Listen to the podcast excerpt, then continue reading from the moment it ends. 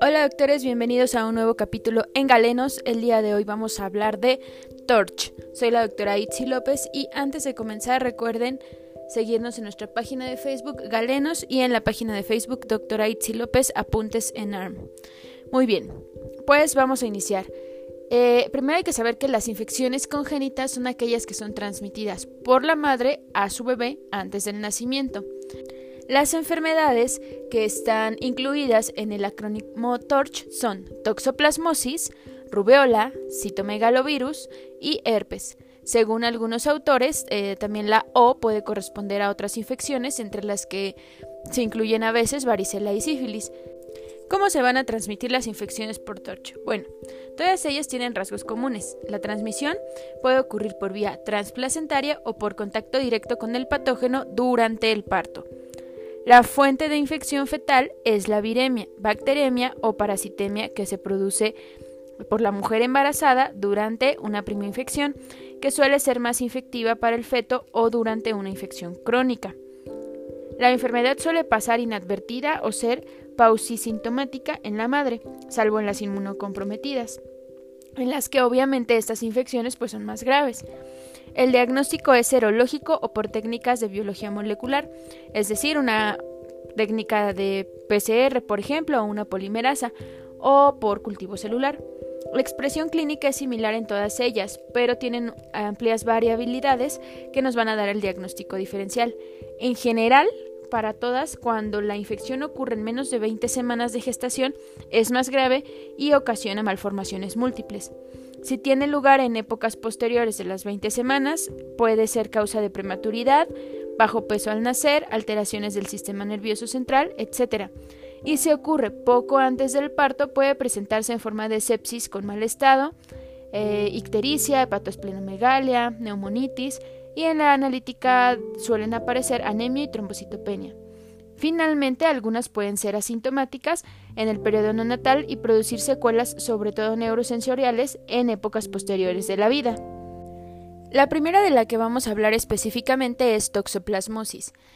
Esta es una infección causada por la infección materna de Toxoplasma gondii que adquiere la madre por ingestión de quistes de vegetales y frutas mal lavadas o carne cruda o poco cocinada. También cuando limpia excremento de gato, que es el único huésped comprobado, o al realizar trabajos de jardinería sin guantes. Solo el 10% de las mujeres inmunocompetentes que se infectan presentan sintomatología, la cual es usualmente leve e inespecífica o puede dar lugar a un cuadro mononucleósico. Se va a transmitir al embrión o al feto durante la fase de parasitemia materna y está aceptado que esta transmisión solo tiene lugar en las gestantes inmunocomprometidas durante la prima infección. Cuanto más precoz sea la infección en el embarazo, menor será el riesgo de transmisión fetal, es decir, del 10 al 20% se transmite durante el primer trimestre, del 25 al 30 en el segundo trimestre y del 60 al 80% en el tercer trimestre pero las consecuencias para el feto serán más graves si la infección es precoz, que si se transmite en fases tardías. En el recién nacido podemos encontrar varias formas clínicas. En el 5% se va a encontrar la llamada tetrada Sabin, que es hidrocefalia, calcificaciones intracraneales, convulsiones y corioretinitis. En general se va a tratar de infecciones que son adquiridas antes de las 20 semanas. Si la infección es tardía, pueden objetivarse meningoencefalitis, fiebre, hepatoesplenomegalia, ictericia, exantema, neumonitis y diarrea. En la analítica sanguínea podremos encontrar anemia, trombocitopenia y eosinofilia.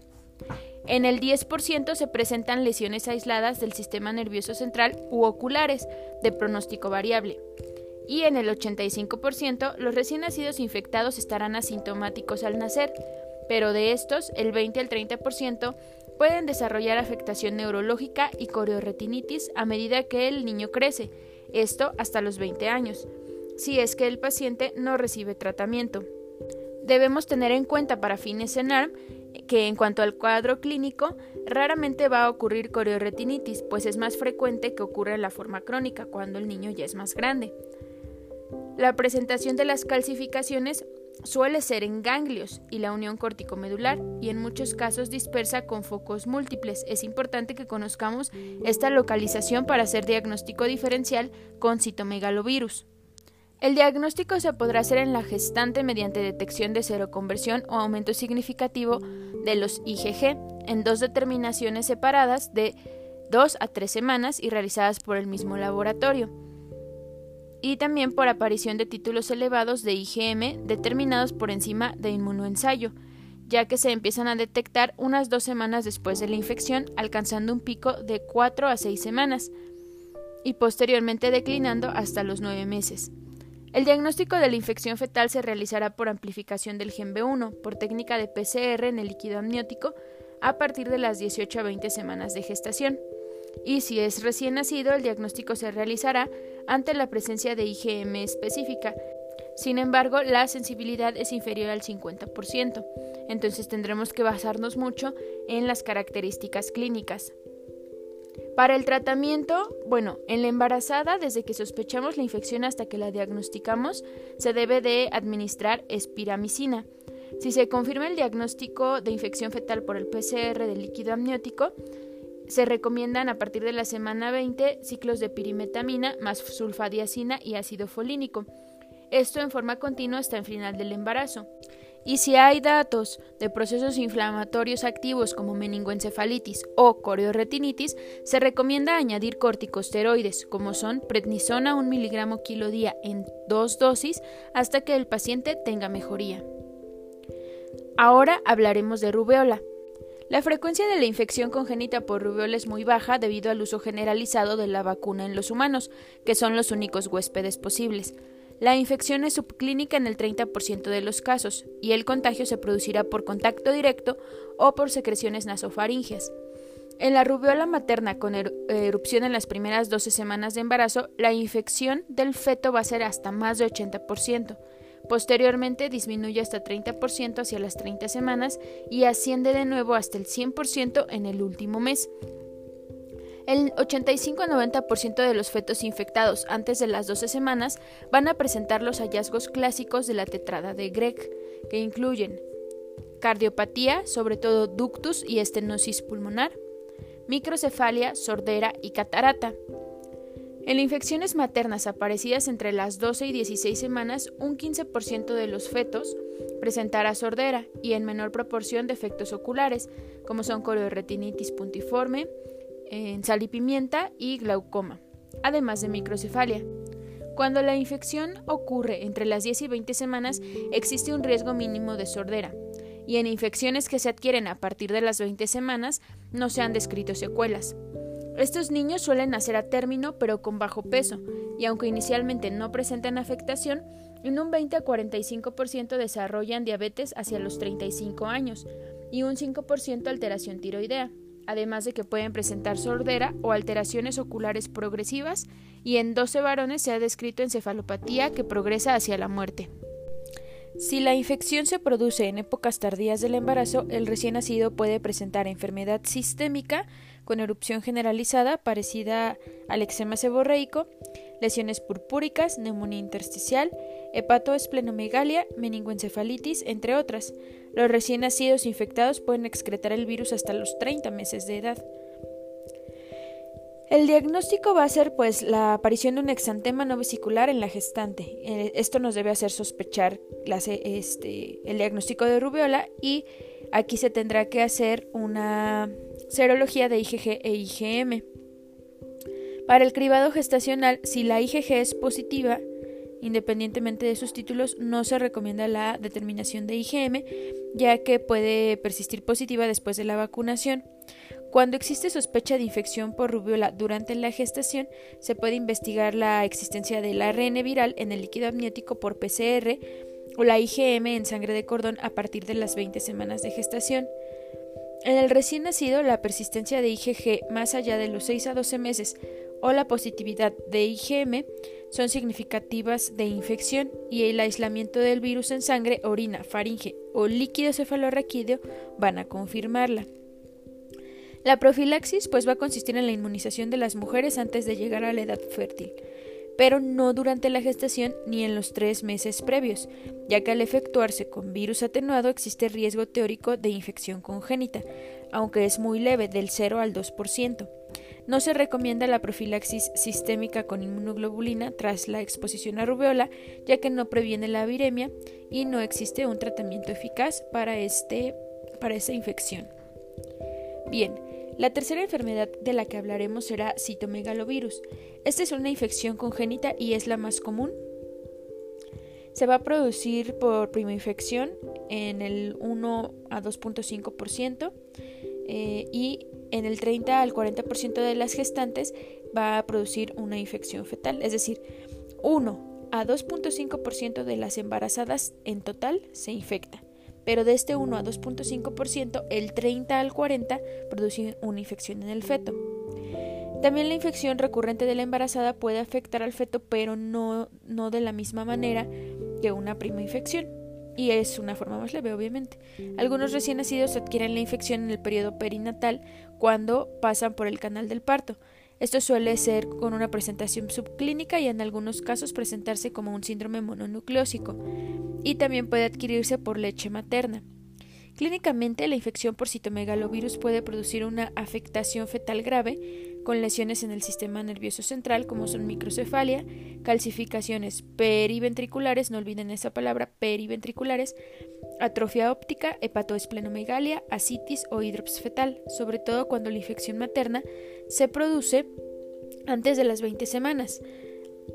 El retraso del crecimiento intrauterino es una constante en cualquier semana en la que haya el contagio. Entre el 10 al 15% de los recién nacidos infectados van a presentar afectación sistémica al nacer, por ejemplo, fiebre, afectación respiratoria, púrpura, hepatosplenomegalia, hepatitis e ictericia por anemia hemolítica, además de encefalitis y corioretinitis o retraso ponderal. De todos los, los, niños que nacen infectados, alrededor del 20 al 30% fallecen en los tres primeros meses. En la mitad de los casos hay microcefalia ya al nacer y en otros se objetiva a medida que el niño crece. Solamente del 10 al 20% de los recién nacidos sintomáticos tendrán un, desarrollo normal y el resto va a presentar secuelas neurosensoriales y retraso psicomotor. Del 85 al 90% de los niños infectados están asintomáticos al nacer, pero tienen un riesgo variable de padecer sordera, retraso psicomotor y del desarrollo a largo plazo. El diagnóstico, como lo hemos estado mencionando, se puede hacer mediante PCR o cultivo celular del líquido amniótico a partir de las 20 semanas. En las gestantes eh, que se diagnostica seroconversión incrementa la IgG y la positividad de las IgM, sobre todo en la prima infección, hasta en un 75%. En el recién nacido el diagnóstico se va a realizar mediante la detección del virus o de su ADN en la orina o la persistencia de IgG más allá de los 6 a 12 meses. Esto prácticamente es una constante para todas las infecciones del complejo TORCH. También se puede aislar el virus en sangre y en secreciones faringias. Si se sospecha afectación neurológica, pues se hará una PCR en líquido cefalorraquídeo. Cuando la infección es perinatal, la viruria no aparecerá hasta las 4 a 6 semanas. Para el tratamiento de esta infección, pues hay estudios que valoran la eficacia del ganciclovir de 6 a 15 miligramos por kilo en dos dosis durante 6 semanas, sobre todo en niños que tienen afectación del sistema nervioso central o restricción del crecimiento intrauterino y trombopenia. La inmunoglobulina anticytomegalovirus no está indicada en las infecciones congénitas y solo pues se recomienda el cribado serológico de rutina en las gestantes y como medidas preventivas en prematuros con menos de kilo y medio de peso se debe transfundir sangre de un donante cero negativo y congelar o pasteurizar la leche materna contaminada. Y por último, en esta primer parte de podcast del complejo Torch vamos a ver herpes simple. En el próximo podcast estaremos viendo varicela zoster, estaremos viendo también sífilis, que es importante, es muy importante que sepamos bien sífilis eh, perinatal y yo creo que también vamos a ver un poquito de parvovirus B19. Muy bien, en cuanto al, al herpes, este, esta infección tiene una incidencia de 1 en 3.500 partos aproximadamente. El 80% va a ser por herpes virus tipo 2, La prima-infección materna va a conllevar a la afectación del 30 al 50% de los fetos y en las reinfecciones solo del 1 al 5%. La mayor parte de las infecciones se van a transmitir al feto por la vía del canal del parto, siendo excepcional la afectación del feto en los dos primeros trimestres del embarazo por transmisión hematógena. Existe posibilidad de contaminación postnatal por contacto con las lesiones herpéticas no genitales y esto es en el 10% nada más. Clínicamente vamos a tener vesículas cutáneas en racimos, queratoconjuntivitis con cicatrices corneales y calcificaciones en los ganglios de la base, sobre todo en los tálamos, que son típicas de una infección precoz. Pocos niños van a nacer sintomáticos. Eh, en cuanto a la clínica postnatal, lo más frecuente pues es la enfermedad diseminada en el 50%, en el 9% hay manifestaciones en el primer día de vida y en el 40% al final de la primera semana. Solo el 20% de los niños va a tener vesículas cutáneas como signo inicial. Los síntomas sistémicos serán insidiosos al principio, pero progresan rápido. Y si hay, si hay afección del sistema nervioso central, como letargia, irritabilidad, fiebre y convulsiones. Puede haber ictericia, shock, coagulación intravascular diseminada. Y estos pacientes sin tratamiento tienen una mortalidad de alrededor de 80%. El 30% va a tener infección localizada en el sistema nervioso central, que va a iniciar sus síntomas entre el día 10 y el día 28 de vida. Puede presentar encefalitis con compulsiones y lo que ya habíamos dicho, la irritabilidad y eh, letargía. El 20% de los pacientes tienen afectación oculomucocutánea, que suele iniciarse en la segunda semana de vida. Para hacer el diagnóstico, mediante la detección del virus por cultivo celular o PCR, tanto en lesiones genitales de la madre como en lesiones cutáneas del recién nacido o en fluidos corporales. Se puede hacer la detección de PCR en el líquido cefalorraquídeo cuando hay afectación neurológica y, como lo hemos mencionado con los anteriores, la, la IgG que persiste de más de 6 a 12 meses confirma una infección neonatal. Aquí la serología tiene un escaso valor nos vamos más por la IgG que persiste de 6 a 12 meses. El tratamiento, bueno, si una mujer presenta infección genital activa por herpes simple, en el momento del parto se recomienda una cesárea profiláctica a beneficio del feto, independientemente del tiempo que haya tenido ruptura de membranas la madre. Esto sobre todo en los casos de prima infección herpética materna. El uso de aciclovir desde las 36 semanas va a disminuir la reactivación del virus en la madre. Esto es importante que lo sepamos porque puede ser motivo de pregunta. Tan pronto como se sospecha el diagnóstico de infección en el neonato, se debe administrar aciclovir 20 miligramos por kilo cada 8 horas durante 14 a 21 días. En el grupo de enfermedad diseminada, este tratamiento disminuye la mortalidad eh, del 80 hasta el 80% y el 15% disminuye las secuelas neurológicas. En caso de afectación ocular, además se debe administrar tratamiento local. El recién nacido debe aislarse para prevenir una transmisión nosocomial. Muy bien, pues estos son 20 minutos de Torch. Torch es un tema largo, pero es un tema que necesitamos aprendernos bastante bien. Entonces, espero que este podcast les sirva. Lo vamos a dividir en dos partes. Entonces, eh, me despido de ustedes, pero les estaré compartiendo el podcast de la segunda parte en un ratito más. Adiós.